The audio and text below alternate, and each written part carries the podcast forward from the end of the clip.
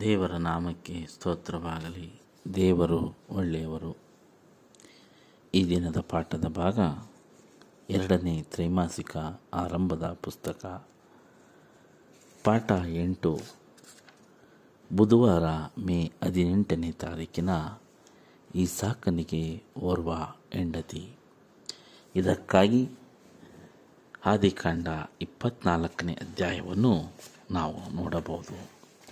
ಪ್ರಿಯರೇ ಆದಿಕಾಂಡ ಇಪ್ಪತ್ನಾಲ್ಕನೇ ಅಧ್ಯಾಯದಲ್ಲಿ ನಾಲ್ಕನೇ ವಚನದಲ್ಲಿ ಹೀಗೆ ಹೇಳುತ್ತದೆ. ಅಬ್ರಾಮನು ಬಹು ವೃದ್ಧನಾದನು. ದೇವರು ಅಬ್ರಾಹ್ಮನನ್ನು ಎಲ್ಲ ವಿಧದಲ್ಲೂ ಆಶೀರ್ವಾದ ಮಾಡಿದನು. ಹಾಗಾಗಿ ತನ್ನ ಆಡಳಿತದಲ್ಲಿ ಸೇವೆ ಮಾಡುತ್ತಿದ್ದ ಒಬ್ಬ ಸೇವಕನನ್ನು ಕರೆದು ಅಬ್ರಾಮನು ಆ ಸೇವಕನಿಗೆ ಹೇಳುತ್ತಾನೆ, ನಾನು ವಾಸವಾಗಿರುವ ಕಾನ್ಯಾನ್ನದಲ್ಲಿ ನೀನು ನನ್ನ ಮಗನಿಗೋಸ್ಕರ ಹೆಣ್ಣನ್ನು ತೆಗೆದುಕೊಳ್ಳದೆ ನನ್ನ ಸ್ವದೇಶಕ್ಕೂ ನನ್ನ ಬಂಧುಗಳ ಬಳಿಗೂ ಹೋಗಿ ಅವರಲ್ಲೇ ನನ್ನ ಮಗನಾದ ಈಸಾಕನಿಗೆ ಹೆಣ್ಣನ್ನು ತೆಗೆದುಕೊಳ್ಳಬೇಕು. ಹಾಗೆ ತೆಗೆದುಕೊಳ್ಳುತ್ತೇನೆಂಬುದಕ್ಕೆ ನೀನು ನನ್ನ ತೊಡೆಯ ಕೈ ಕೆಳಗೆ ಕೈ ಇಟ್ಟು ಭೂ ಪರಲೋಕಗಳ ದೇವರಾಗಿರುವ ಯಹೋವನ ಮೇಲೆ ಪ್ರಮಾಣ ಮಾಡಬೇಕು ಎಂದು ಹೇಳಿದನು. ಪ್ರಿಯರೇ, ಇಲ್ಲಿ ದೇವರು ಹೇಳಿದ್ದರು, ಕಾನನ್ಯರು ಎಬ್ಯೂಸಿಯರು ಪೆರಿಜಿಯರು ಇತ್ತಿಯರು ಇದ್ದಂಥ ಆ ಸ್ಥಳದಲ್ಲಿ ಹೆಣ್ಣನ್ನು ತೆಗೆದುಕೊಳ್ಳಬಾರದು. ಯಾಕೆಂದರೆ ಅವರು ದೇವರಿಗೆ ವಿರುದ್ಧವಾದ ಕಾರ್ಯಗಳನ್ನು ಮಾಡುತ್ತಿದ್ದರು. ಹಾಗಾಗಿ ಅಬ್ರಾಮನು ತನ್ನ ಸ್ವದೇಶವಾಗಿದ್ದಂತಹ ಆತನು ಹುಟ್ಟಿದ ಸ್ಥಳದಲ್ಲಿ ಹೋಗಿ ತನ್ನ ಒಬ್ಬನೇ ಮಗನಾಗಿದ್ದ ಈಸಾಕನಿಗೆ ಹೆಣ್ಣನ್ನು ತೆಗೆದುಕೊಳ್ಳಬೇಕು ಎಂದು ತನ್ನ ಮನೆಯ ಮೇಲ್ ಜವಾಬ್ದಾರಿಯನ್ನು ನಿರ್ವಹಿಸುತ್ತಿದ್ದ ಆ ಸೇವಕನಿಗೆ ತಿಳಿಸುತ್ತಾರೆ. ಹಾಗೆ ಆ ಸೇವಕನು ಒಂದು ಪ್ರಶ್ನೆ ಕೇಳುತ್ತಾನೆ. ಆದಿಕಾಂಡ ಇಪ್ಪತ್ನಾಲ್ಕು ಐದರಲ್ಲಿ ಒಂದು ವೇಳೆ ನನ್ನ ಹಿಂದೆ ಈ ದೇಶಕ್ಕೆ ಬರುವುದಕ್ಕೆ ಆ ಕನ್ಯೆಗೆ ಇಷ್ಟವಿಲ್ಲದೆ ಓದಿತು ನೀನು ಬಿಟ್ಟು ಬಂದ ಆ ದೇಶಕ್ಕೆ ನಾನು ನಿನ್ನ ಮಗನನ್ನು ತಿರುಗಿ ಕರೆಕೊಂಡು ಹೋಗಬೇಕೆನ್ನುತ್ತೀಯೆಂದು ಕೇಳಲು. ಇಲ್ಲಿ ಸೇವಕನು ಹೇಳುತ್ತಾನೆ, ಹೌದು ಸ್ವಾಮಿ, ಅಬ್ರಾಹ್ಮನಾದ ನಿನ್ನ ಊರಿಗೆ ನಾನು ಹೋಗಿ ಅಲ್ಲಿ ಹೆಣ್ಣನ್ನು ಕೇಳುತ್ತೇನೆ. ಒಂದು ವೇಳೆ ಆ ಊರಿನ ಜನರು ನಿನಗೆ ಹೆಣ್ಣು ಕೊಡದು, ಕೊಡಲು ಒಪ್ಪದೇ ಇದ್ದರೆ ಏನು ಮಾಡಲಿ ಎಂದು ಕೇಳುತ್ತಾನೆ.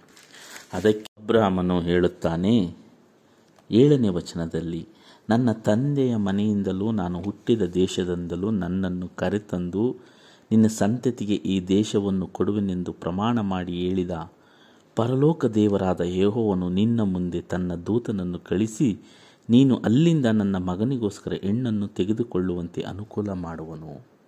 ಇಲ್ಲಿ ಅಬ್ರಾಹ್ಮನಲ್ಲಿದ್ದಂತಹ ಒಂದು ನಂಬಿಕೆಯನ್ನು ನಾವು ಕಾಣಬಹುದು.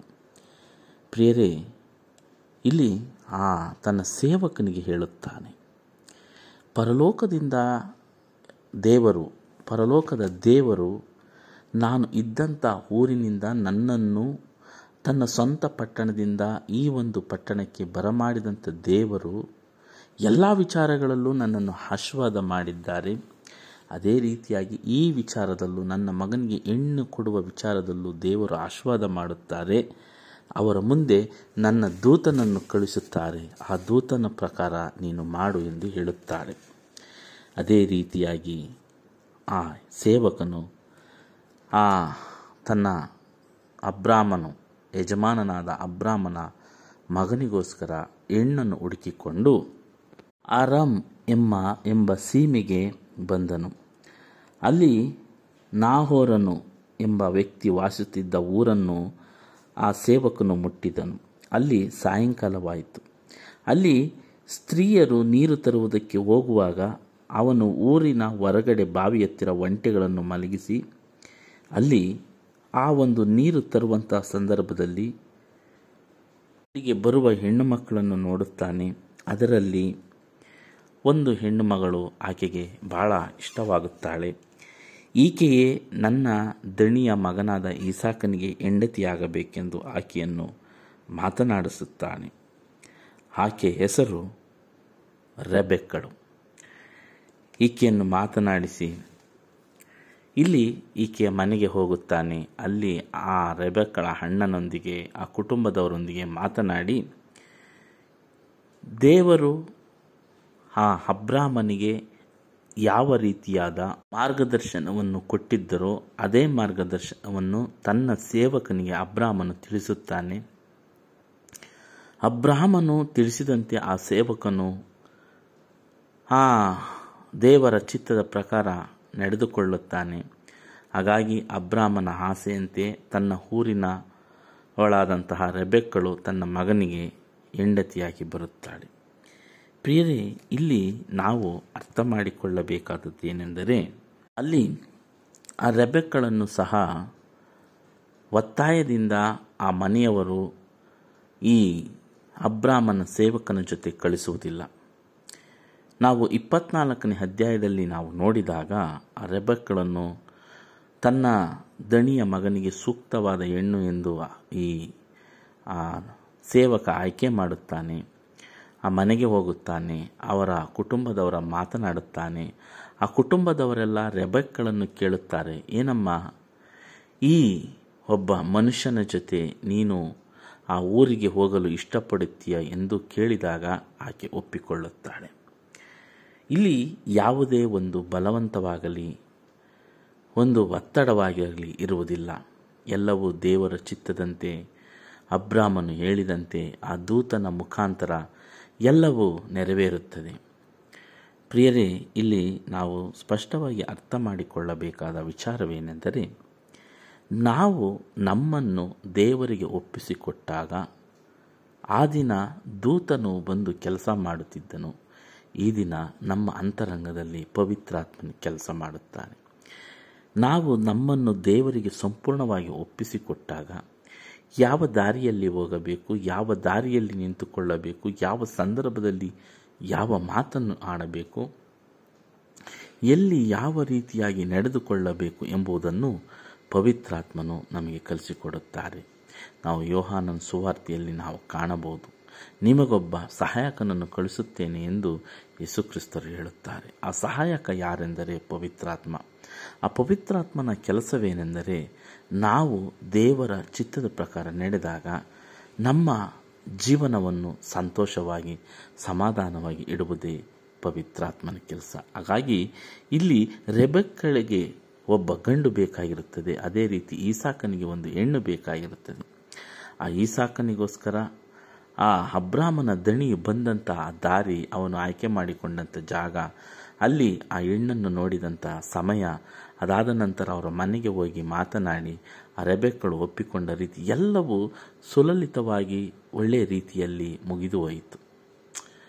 ಯಾಕೆ ಒಂದು ಕೆಲಸವು ಸಂಪೂರ್ಣವಾಗಿ ಸುಂದರವಾಗಿ ಮುಗಿಯುತ್ತದೆಯೋ ಅನ್ನೋದಕ್ಕೆ ಈ ದೇವರ ಚಿತ್ತ ಇದೆ ಎಂಬುದು ಇಲ್ಲೊಂದು ಸಾಕ್ಷಿಯಾಗಿ ನಿಲ್ಲುತ್ತದೆ. ಹೌದು ಪ್ರಿಯರೇ, ನಾವು ದೇವರ ಚಿತ್ತದಂತೆ ನಡೆದಾಗ ದೇವರು ನಮಗೆ ದಾರಿ ತೋರಿಸುತ್ತಾರೆ. ಅವರೇ ನಮ್ಮ ಸಂಗಡ ಇದ್ದು ಎಲ್ಲ ಕೆಲಸವನ್ನು ಮಾಡಿ ಮುಗಿಸುತ್ತಾರೆ. ಆದರೆ ನಾವು ದೇವರಿಗೆ ವಿರುದ್ಧವಾದ ಕೆಲಸಗಳನ್ನು ಮಾಡುವಾಗ ಒಂದು ವೇಳೆ ಅಲ್ಲಿ ಸೋಲಾಗಬಹುದು. ಕೆಲವೊಮ್ಮೆ ಬಾರಿ ದೇವರಿಗೆ ವಿರುದ್ಧವಾದ ಕಾರ್ಯಗಳನ್ನು ಮಾಡುವಾಗ ಗೆಲುವು ಸಹ ದೊರಕುತ್ತದೆ. ಆದರೆ ಅಲ್ಲಿ ಸಮಾಧಾನ ಇರುವುದಿಲ್ಲ. ಅನೇಕರು ಇಂದು ದೇವರಿಗೆ ವಿರುದ್ಧವಾಗಿ ತಮ್ಮ ಸ್ವಇಚ್ಛೆಯಿಂದ ಅನೇಕ ಕಾರ್ಯಗಳನ್ನು ಸಾಧಿಸಿ ಗೆದ್ದಿರುವರು ಅನೇಕರಿದ್ದಾರೆ. ಆದರೆ ಅಲ್ಲಿ ಶಾಂತಿ ಸಮಾಧಾನವಿರುವುದಿಲ್ಲ. ದೇವರ ಚಿತ್ತದ ಪ್ರಕಾರ ನಡೆದಾಗ ಅಲ್ಲಿ ಸಮಾಧಾನವಿರುತ್ತದೆ. ಇಲ್ಲಿ ದೇವರು ನನ್ನ ಸಂಗಡ ನೆಡೆ ಎಂದು ಯಾರನ್ನು ಬಲವಂತಪಡಿಸುವುದಿಲ್ಲ.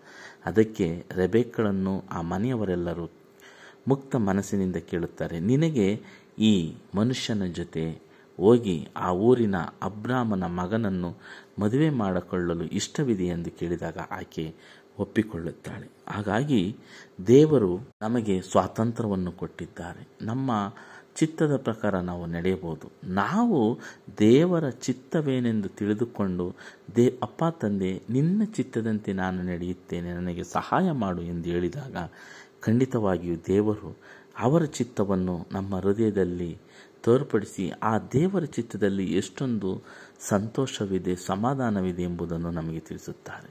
ಆದರೆ ನಾವು ದೇವರ ಚಿತ್ತವನ್ನು ಬಿಟ್ಟು ನಮ್ಮ ಸ್ವಇಚ್ಛೆಯನ್ನು ಬಯಸಿ ಹೋದಾಗ ಅದರಲ್ಲಿ ಅನಾಹುತಗಳು, ಅಸಮಾಧಾನಗಳು ಹೆಚ್ಚಾಗುತ್ತೆ ಪ್ರಿಯರೇ. ಹಾಗಾಗಿ ಇಲ್ಲಿ ಅಬ್ರಾಹ್ಮನ ಆ ಒಂದು ಮುಪ್ಪಿನ ಕಾಲದಲ್ಲಿ ಅವನ ಆಸೆ ಏನಿತ್ತೆಂದರೆ ತನ್ನ ಸ್ವಂತ ಊರಲ್ಲಿ ನನ್ನ ಮಗನಿಗೆ ಒಂದು ಹೆಣ್ಣು ಬೇಕು ಎಂಬ ಆಸೆ ಇತ್ತು. ಅದೇ ಪ್ರಕಾರ ಅವನ ಆಸೆಯ ಪ್ರಕಾರ, ಅವನ ಆಲೋಚನೆ ಪ್ರಕಾರ, ದೇವರ ಆಶೀರ್ವಾದ ಪ್ರಕಾರ ದೇವದೂತನು ಅಲ್ಲಿ ಮಾರ್ಗವನ್ನು ತೋರಿಸಿ ಇಸಾಕನಿಗೆ ರೆಬೆಕ್ಕಳು ಎಂಬ ಹೆಣ್ಣನ್ನು ದೊರಕಿಸಿಕೊಟ್ಟನು. ನಾವು ದೇವರ ಜೊತೆ ನಡೆದಾಗ ದೇವರು ನಮ್ಮ ಎಲ್ಲ ಕಾರ್ಯಗಳನ್ನು ಸುಲಭ ಮಾಡುತ್ತಾರೆ ಎಂದು ಅನೇಕ ವಚನಗಳಲ್ಲಿ ನಾವು ನೋಡಿದ್ದೇವೆ. ಹಾಗಾಗಿ ನಮ್ಮ ಬದುಕನ್ನು ನಾವು ದೇವರಿಗೆ ಒಪ್ಪಿಸಿಕೊಡೋಣ. ಅವರೇ ನಮಗೆ ಶಾಂತಿ, ಸಮಾಧಾನವನ್ನು ಕೊಡಲು ಸಿದ್ಧರಿದ್ದಾರೆ ಎಂದು ಈ ಪಾಠ ಹೇಳುತ್ತದೆ. ಮತ್ತೆ ಮುಂದಿನ ಪಾಠದಲ್ಲಿ ಭೇಟಿಯಾಗೋಣ. ವಂದನೆಗಳೊಂದಿಗೆ ಆಮೇನ್.